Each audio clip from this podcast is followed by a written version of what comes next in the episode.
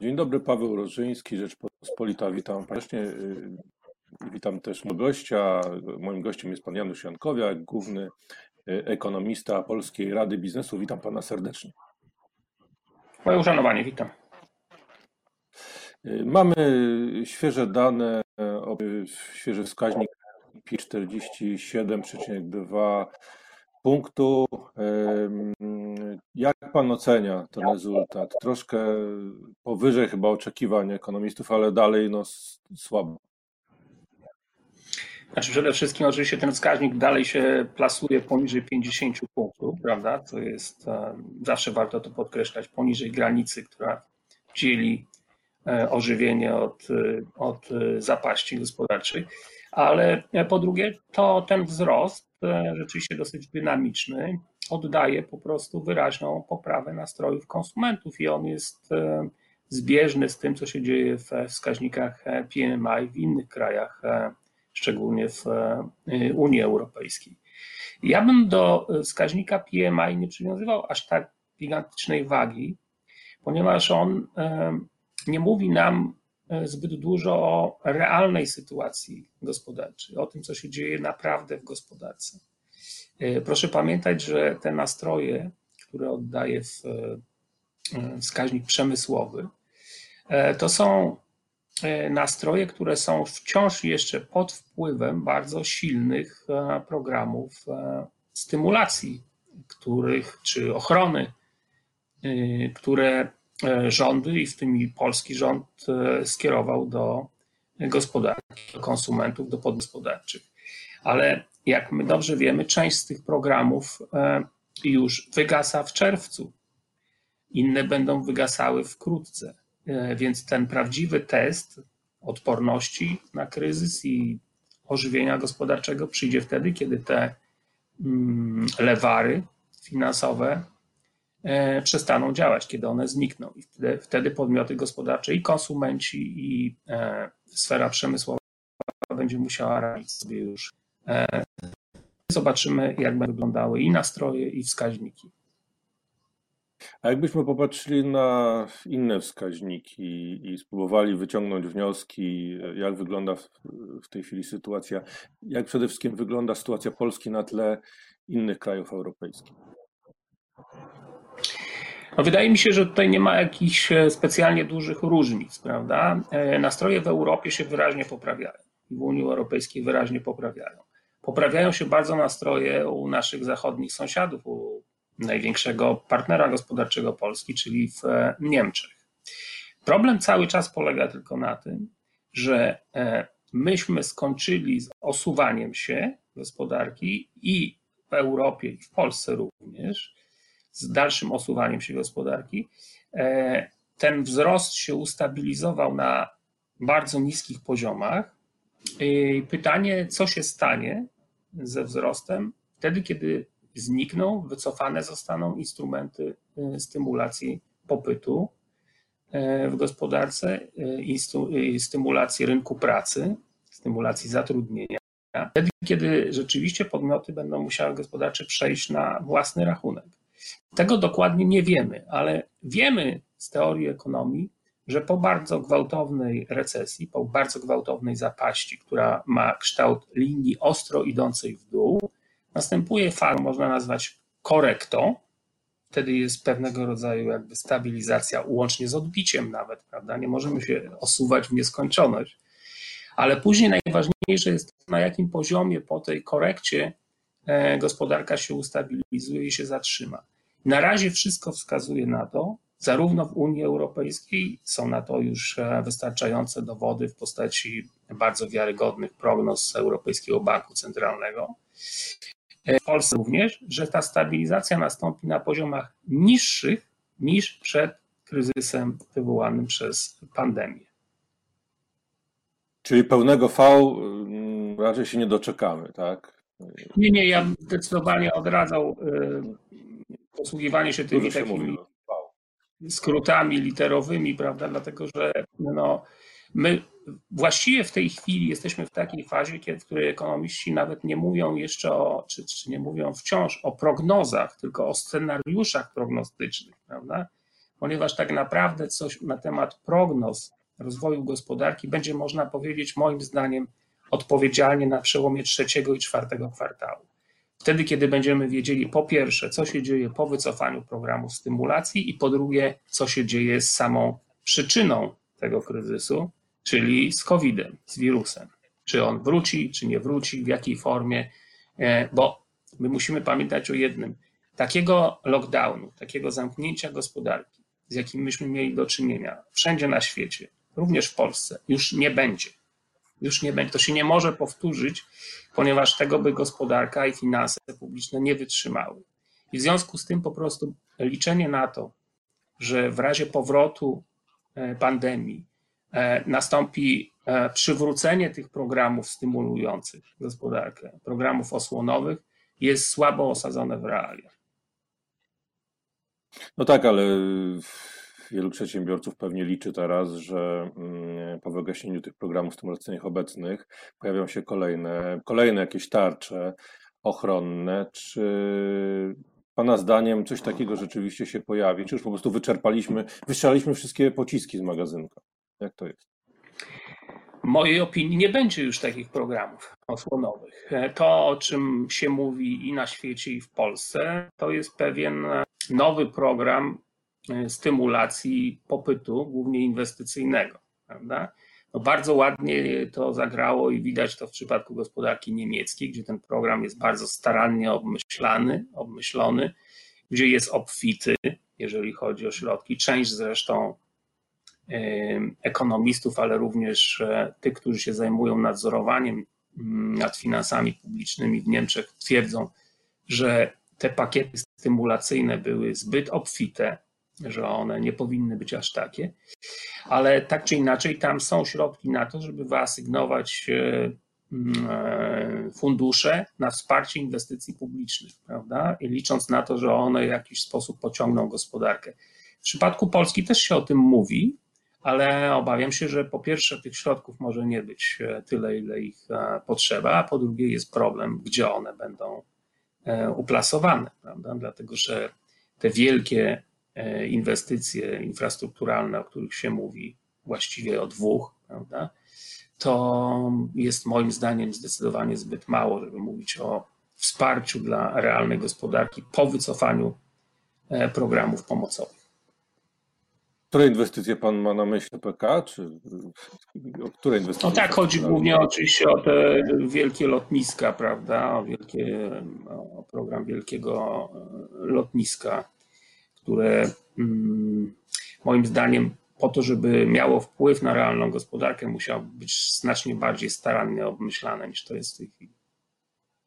Kwestia jakiejś bardzo odległej jeszcze przyszłości, zanim dojdzie do tej inwestycji, nie oszukujmy się.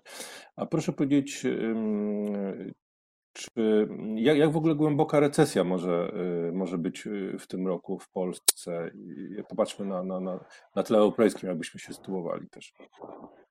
No więc jest pewien konsens, prawda, który na podstawie prognoz e, rynkowych i instytucji międzynarodowych da się ustalić. Ten konsens oscyluje w granicach 4% e, recesji, między 4 a 5% recesji w tym roku. Ale jest też pewien outlier, pewien taki wskaźnik e, prognostyczny, który E, oceniany jest jako dosyć pesymistyczny. Mówię o prognozach OECD, które mówią o znacznie głębszym załamaniu polskiej gospodarki w e, granicach 6-7 e, nawet procent. Moim zdaniem, tak jak mówiłem, na razie mówimy cały czas o pewnych scenariuszach prognostycznych.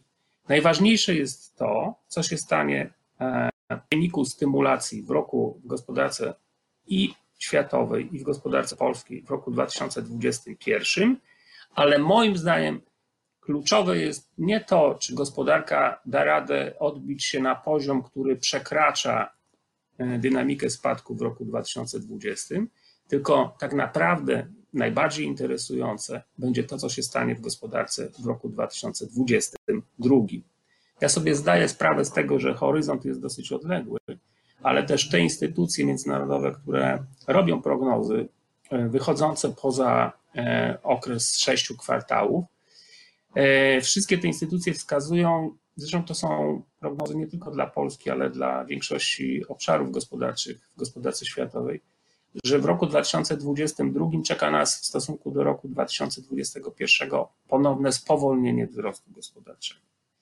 I to oznacza, że my musimy się zacząć jakby oswajać z myślą, że w okresie najbliższych dwóch lat, może trzech nawet lat, e, ta gospodarka i światowa, w tym i gospodarka polska, będzie nadrabiała z dosyć dużym trudem i żmudnie straty poniesione w wyniku pandemii i że poziom aktywności gospodarczej, tak jak to e, zostało ujęte w dosyć głośnym e, tekście okładkowym The Economist parę tygodni temu, że ten poziom aktywności gospodarczej to będzie gospodarka 90%, może nawet 80% przez jakiś czas.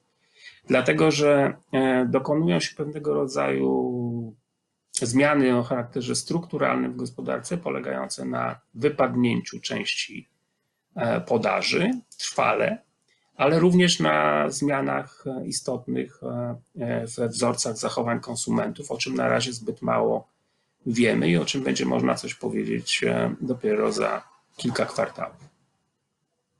Ale z drugiej strony, czy, czy jest y, y, szansa na to, że y, ten kryzys się z nami troszkę łagodniej obejdzie niż z resztą Europy, podobnie jak to było w roku 2009, tak? 2010, kiedy mieliśmy poprzedni kryzys. Moim zdaniem to jest absolutnie kluczowe.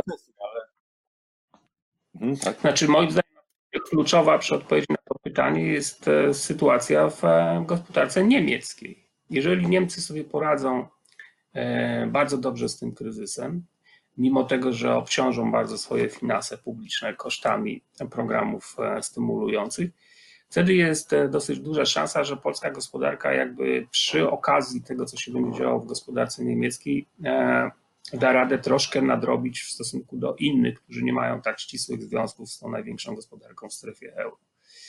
Ale to jest wszystko na razie gdybanie. Ja nie widzę żadnych specjalnych podstaw do tego, żeby twierdzić, że u nas ten kryzys będzie jakoś istotnie łagodniejszy niż w e, innych krajach e, w Europie. Nie widzę po, te, po temu e, żadnych, żadnych istotnych podstaw.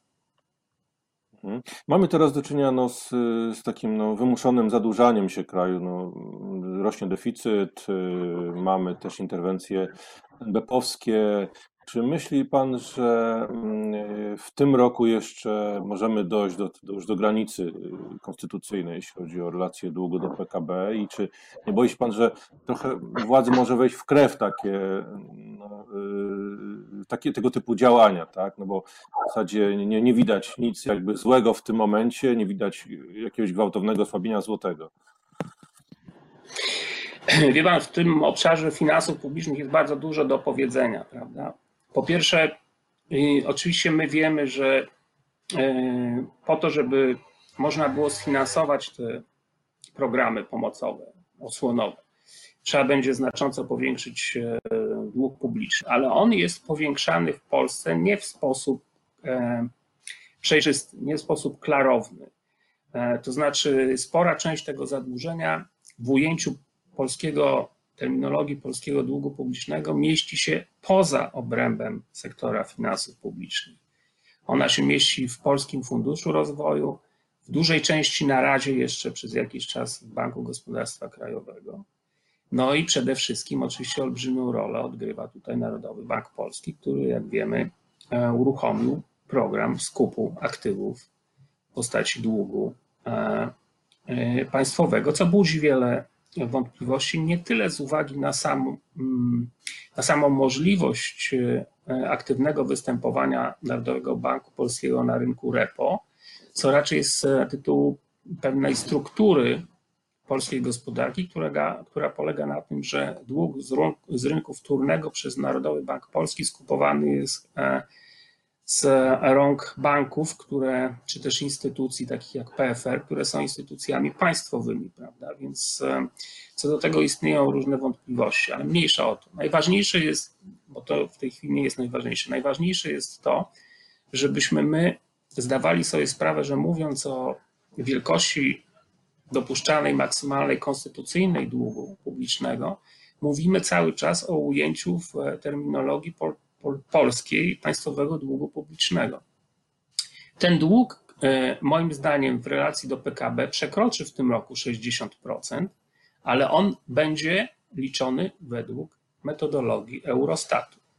A to oznacza, że politycy wykorzystają tę furtkę, jaką jest dwoistość między e, różnymi terminologiami i metodologiami liczenia długu publicznego, po to, żeby twierdzić, że nie nastąpiło przekroczenie długu dopuszczanego konstytucją.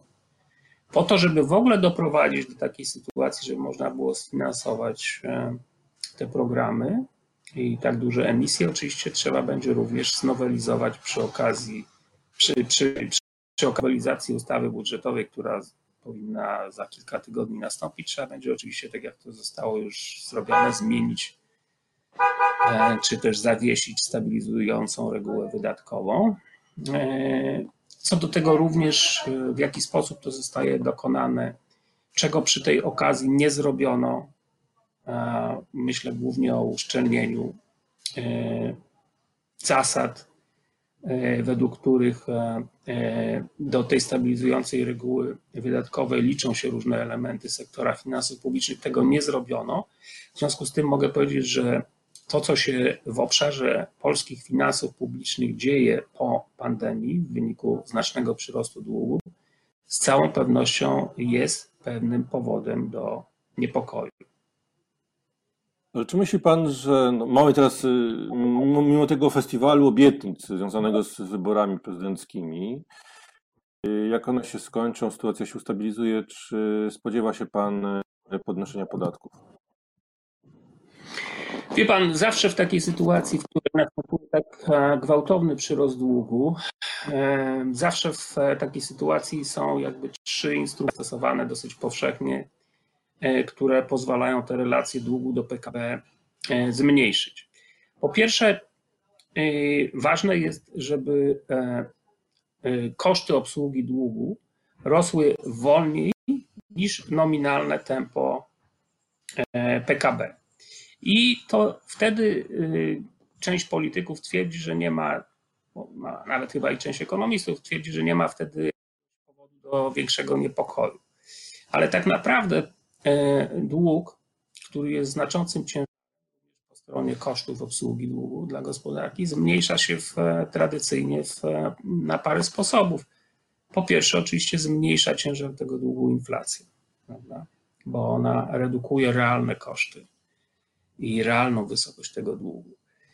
Po drugie, stosuje się coś takiego, co nazywa się w języku ekonomii represjami finami, a co z grubsza mówiąc polega na tym, że zniechęca się oszczędzających w ten sposób, że e, odsetki, które z oszczędzania można dostać są poniżej e, e, poziomu inflacji, czyli spada jakby to, co można na oszczędnościach uzyskać.